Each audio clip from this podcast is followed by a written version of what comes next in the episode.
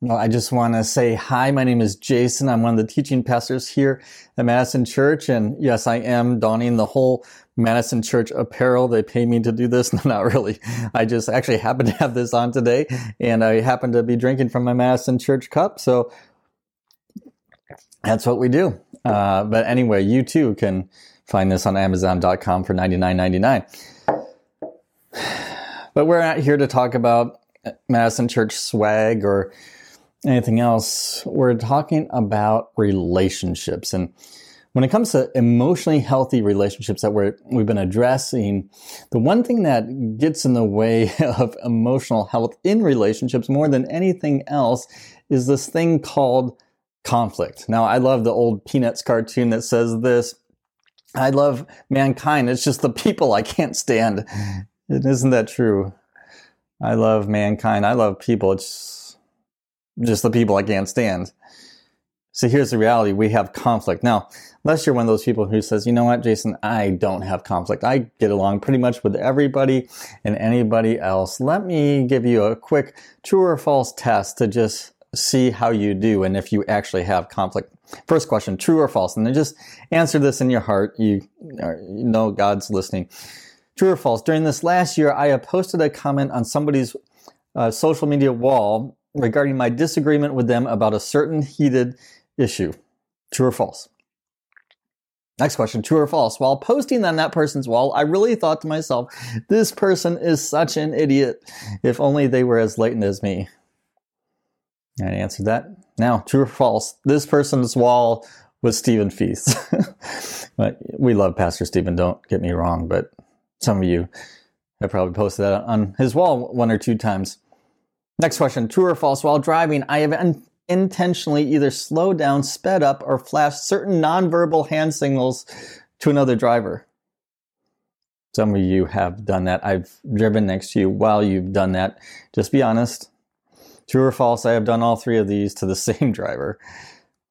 Yeah, true or false? There is somebody in my family that I would like a DNA test done on because there is no way we could be related.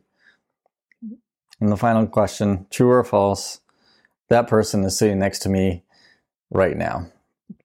Don't answer that one, whether you're at home or in the church building, but whatever it is, we all have conflict. We all have missteps with people because people, we just get in the way of each other.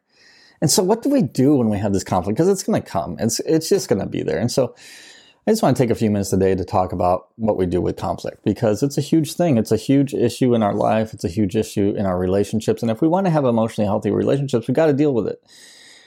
Thankfully, you don't have to take my word for it. You can look to actually the brother of Jesus, his name was James. He wrote about conflict in James chapter 4, and he said some very fascinating things. We're going to read uh, about 10 verses, and then we're going to come back to them throughout the message.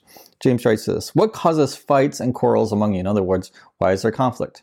Don't they come from your desires that battle within you? You desire, but you do not have, so you kill. You covet, but you cannot get what you want, so you quarrel and fight. You do not have because you do not ask God. When you ask, you do not receive because you ask with wrong motives, that you may spend what you get on your pleasures. You adulterous people. Tell us how you really feel, James. You adulterous people. Don't you know that friendship with the world means enmity against God? Therefore, anyone who chooses to be a friend of the world becomes an enemy of God. Or do you think scripture says without reason that he jealously longs for the spirit he has caused to dwell in us, but he gives us more grace? That is why scripture says God opposes the proud but shows favor to the humble. Now he kind of gets to the point. Submit yourselves then to God. Resist the devil, and he will flee from you. Come near to God, and he will come near to you. Wash your hands, you sinners, and purify your hearts, you double minded. Grieve, mourn, and wail. Change your laughter to mourning and your joy to gloom. Humble yourself before the Lord, and he will lift you up. There it is. In a nutshell, James talks about this thing called conflict. And he talks about how our relationships get all flipped upside down because of these two things pride, and the opposite of it, which can bring us good, is this thing called humility. And so the question we have to ask ourselves is this Will you and I allow pride to tear down our relationships or humility to build them up? That's the question James is asking of us. Will you allow pride to tear them down or humility to build them up? He says we're going to go one way or another, and some of us go down the road of pride. See, pride at its very root is saying it's all about me, that life is full of me. In fact, one of the definitions we often use of somebody who is proud is we say he's just so full of himself or she's just so full of herself. See, when I'm full of me, everything is pointing to me, everything is about me, everything is centered on me. And I don't have room for you in a life full of me. And when everything's full of you, everything is about you, it's centered on you, it's always brought back to you, and you don't have room for me in a life full of you. And so when I, full of me, bump into you, full of you, conflict ensues because there's not, a, not enough room for the both, both of us because we've only allowed enough room for ourselves. And so the question remains, how does that play out? How is it that pride, when it becomes so full inside of us, how does it destroy us? Well, I think it says several things. The first thing that pride says is, life isn't giving me what I want. Life isn't giving me what I want. See, at the root of pride, James says in verse 2, are our desires or our wants. Look at verse 2. Don't fights and quarrels come from desires that battle within you? See, here's the picture he's painting. When I have a list of desires and wants in my life and I don't get them, something happens inside of me. This battle starts to just go on inside, and I am so discontent. I'm so angry all the time. And so when I don't get the grades that I want, when I'm not making the money that I want, when I'm not living in the house that I want, when I don't have the spouse that I want, or the girlfriend that I want, or the boyfriend that I want, or the kids that I want, I'm more likely to have conflict with you. So all I do is I worry about it. I think of what I need to get those things, and I get angry inside because I still don't have those things. So you, if you just happen to be near me while I'm having this conflict inside, that conflict inside is going to come out. The battle inside always comes out. I'm going to get mad at you for the sm- smallest and most insignificant reasons. Or I'm going to retreat and give you the cold shoulder for no reason at all. Uh, see, here's the point, and James is saying this My issue, it's not actually you. My issue is me. My issue are the things that I want and I can't get. And because I can't get that, I have to take it out on somebody. So let me ask you, how have the battles within you spilled out over into somebody close to you? Eh, have they simply been in your line of fire because they're just there? And really, it's just about the issues inside of you? causes conflict. See, pride says, I'm not getting what I want from life. But pride also says, you're not becoming what I want. You're not becoming what I want. Ruth Graham was once in, interviewed by a television reporter, and the television reporter asked her this question Ruth, have you ever considered divorcing your husband, Billy Graham? And she didn't hesitate at all. She said, Divorce, no. Murder, yes. I love that. Divorce, no. Murder, yes. And, and, I think one of the reasons she said this because when it comes to relationships, we have certain expectations on people to make our life better. And when we don't see those expectations met, those people, we don't want anything to do with them. In other words, we say to them, for my life, again, the issue is about me, not about you. It's about making my life good. For my life to work, I need you to be this, or I need you to do that. And we'll say this all the time in different ways. We say it to our kids, no matter how old they are, when we say things like, You just never learn, do you? We say it to our husbands when we say, why do you never help out around here? We say it to our wives when we say things like, Why don't you encourage me like I see my friends' wives encouraging their husbands? We say it to our siblings, our friends, our fellow students when we say, I can't deal with you anymore. That is the last straw. Eh, you see, too often we assume that our contentment in life is based on somebody else's actions towards us. And James is saying it just doesn't work. Because if you live in that way, it's going to set yourself up for failure. And it's going to cause all sorts of conflict. So pride says, You're not becoming what I want. Pride says, Life isn't giving me what I want. But pride also says this You have what I want. You have what I want. Look at verse 2. You covet, but you cannot get what you want, so you quarrel and fight. In other words, you have what I want. I'm coveting you. And coveting or envy is a direct result of pride. Remember, pride is all about making me the center of everything. And so when I don't have what I want and you have it, I want to take it from you and give it to me. Because that's the way I think life should be. I think Harold Coffin is right when he says this envy is the art of counting the other fellow's blessings instead of your own. Envy is the art of counting the other fellow's blessings instead of your own. In other words, you have what I want. You know, it'd be easy to just think, oh, you know, that's for other people and that's for people who really aren't as mature as I am. But I'm a pastor and I think these things all the time. I remember a few years ago, I spent a holiday weekend at my brother's house and I pulled up to his house, his million dollar house, and I don't have a million dollar house. And I thought, huh, his house is a lot nicer than my house. I looked at his brand new Ford Mustang and I looked at my 2007 Ford Freestyle, which had 180,000 miles on it. And I thought, well, I don't have the Ford Mustang. And I looked at him and I looked at me and I looked at his life, what he has and what I don't have. And I looked at my brother and I thought, you have what I want. A little bit later that weekend, we went to his church, and on Sunday morning, we visited the church that he goes to. And ironically, his pastor is a friend of mine. And hey, here's a little dirty secret about pastors that I want to let you in on. When we go into a church, we're always evaluating the other pastor. We're kind of measuring ourselves up next to them. Now, uh, Stephen doesn't do this, but the rest of we pastors do this.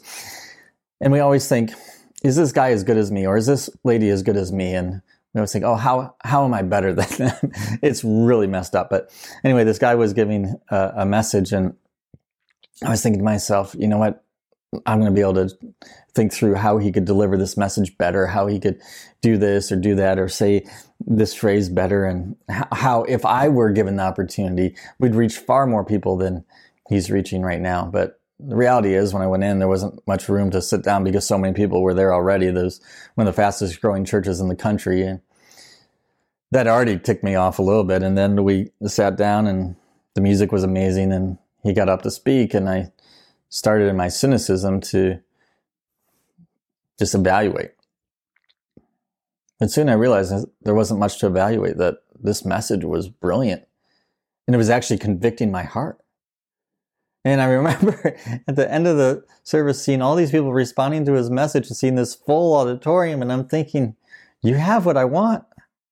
Later that afternoon, I took my kids and their cousins swimming, and at the pool, there was these guys that were the same age as me walk by me.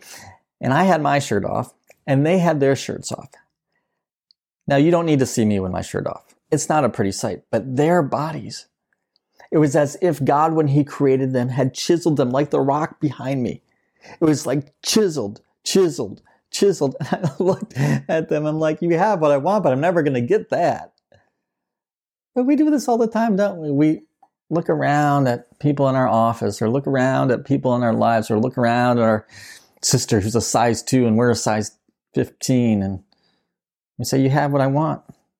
We look at a friend who's tells us once again about the promotion they got and we've been through about five jobs in the last 10 years and we keep losing them instead of getting promoted. And we think, you have the career that I want.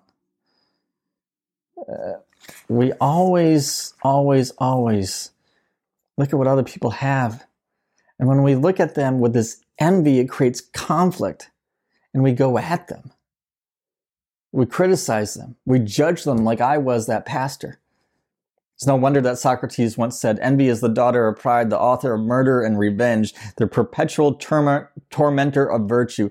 Envy is the filthy slime of the soul, a venom, a poison which consumes the flesh and dries up the bone. It rots us like cancer from the inside. It rots us like cancer from the inside because pride says you have what I want. And when we are living that way, when we think everybody else has what, what we want, we go after them to get it and we, conflict ensues. And so when we allow pride to take us down this road and to destroy our relationships, we say that life isn't giving me what I want, or you're not becoming what I want, or you have what I want. But ultimately, what we're saying is God won't give me what I want. God won't do it. God won't give me what I want. And as a result, James says one of two things happens. We don't even bother asking God for help in our relationships because we don't think he cares about us anymore. Verse 2 You do not have because you do not ask God. Or we ask God, but we ask him to simply fulfill a wish list we have for these relationships. And when he doesn't when he doesn't answer the way that we assume that he should, we resent him as much as we resent the people that we're in conflict with. But the fault, James says, lies in us. Look at verse 3. When you ask, you do not receive because you ask with wrong motives. I mean, this happens all the time. We go to God in prayer and say, God, make him see it my way. Or God, make this relationship more fun for me. Or God, change her or change him. And we're not praying the prayer of David, which was, Search my heart, O God, see if there is any wicked way within me. See, God cannot, hear me well, God cannot and God will not answer a prayer that is focused on making my life all about me. And God cannot and God will not answer a prayer that is making your life all about you. And the reason He cannot and will not do that because God wants you to be about Him, not you. Your life is to be focused on Him. Seek first the kingdom of God, not the kingdom of Jason, not the kingdom of Stephen, not the kingdom of Jennifer. No, seek first the kingdom of God. Then all these things will be added to you. Then your relationships will come into the line. Then and only then. But when we don't do that, God says, it's like you're cheating on me. It's like you're having an affair with yourself with me. Verse 4. You adulterous people, he says. You adulterous people. And James goes on and says, You actually become an enemy of God. And verse 6 comes in, and if we didn't get it by now, James says, God opposes the proud. When I live a life full of me, now don't miss this. God not only says I'm cheating on him, God not only says I'm his enemy, God says he's going to fight me. Now, I don't know what you think your chances are of winning a fight against God, but I've done it a lot of times, and I'm just telling you, I haven't won once. Not even close. And that's sobering. To think that when we live this life full of pride, God not only is going to allow our relationships to unravel into conflict, but he's actually going to fight against us. I mean, what a sobering thought. But thankfully, that's not the end of the story. For as much as God hates pride, he loves, he loves, he loves, he loves, he loves humility.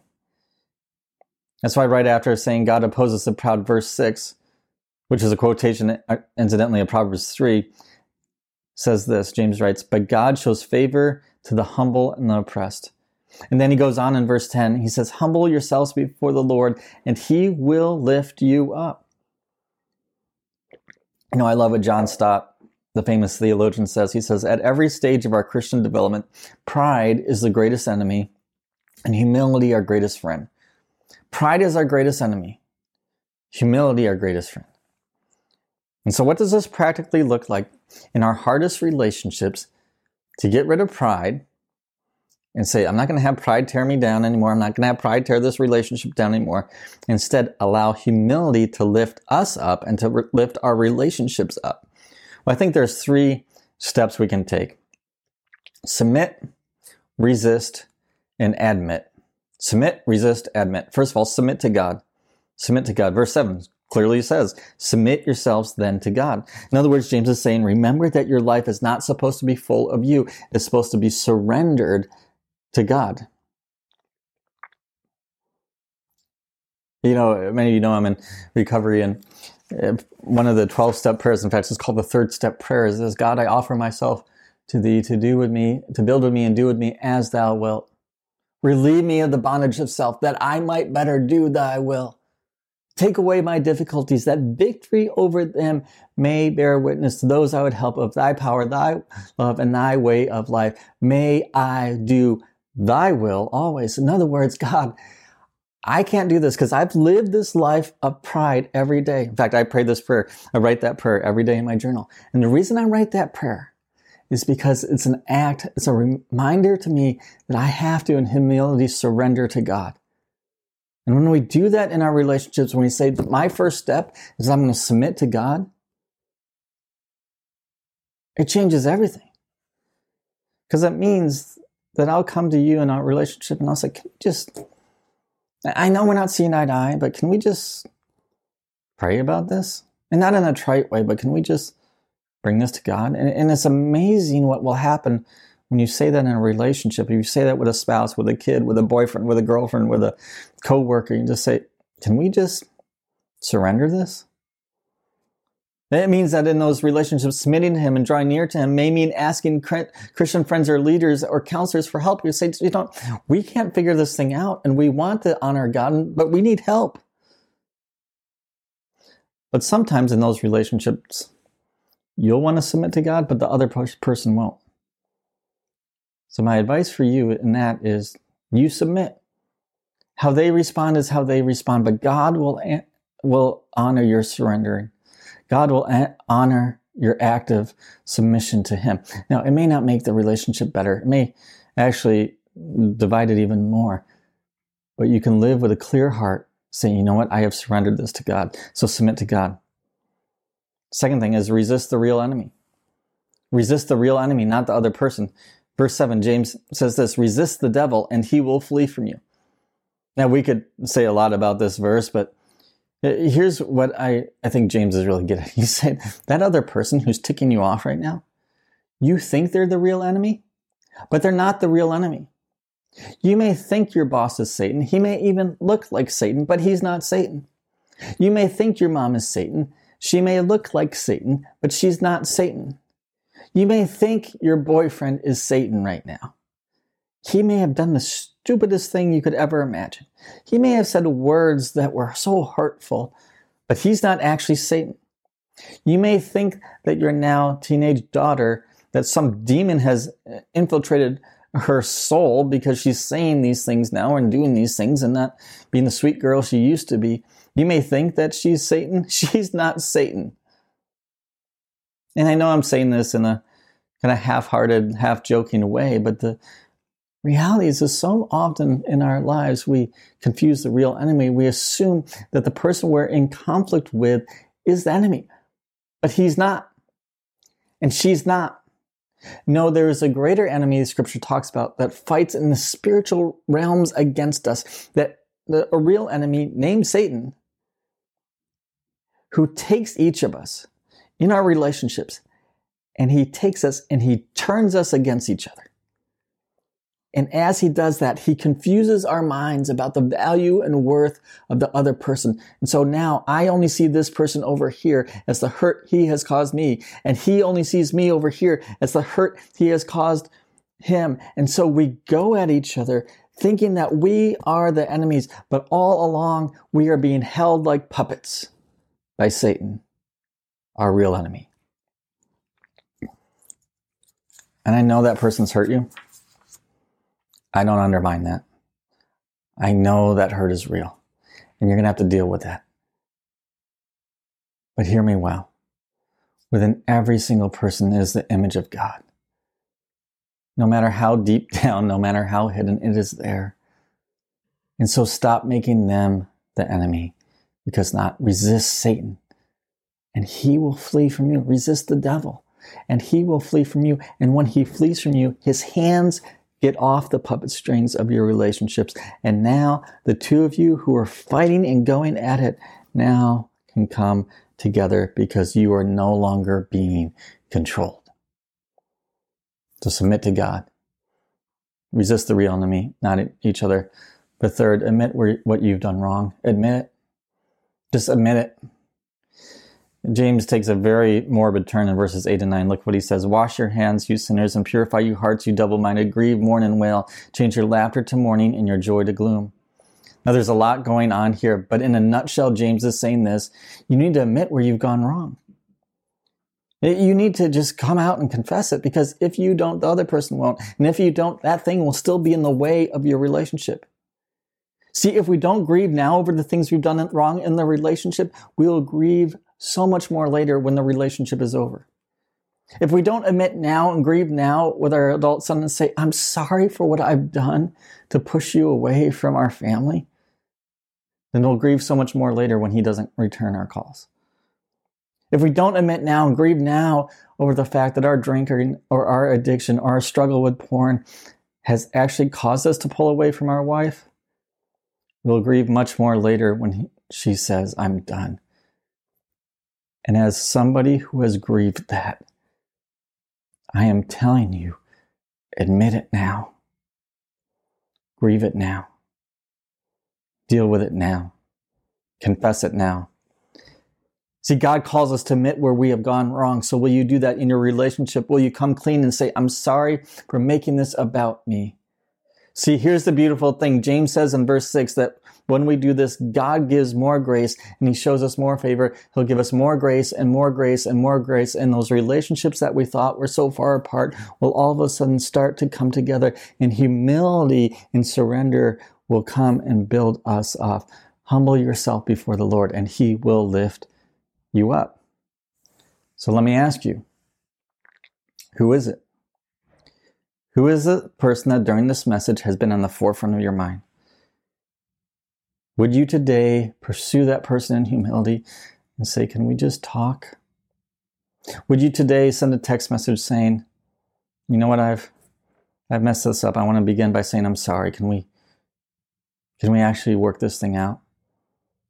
Would you today make room in your life that has been so full of you?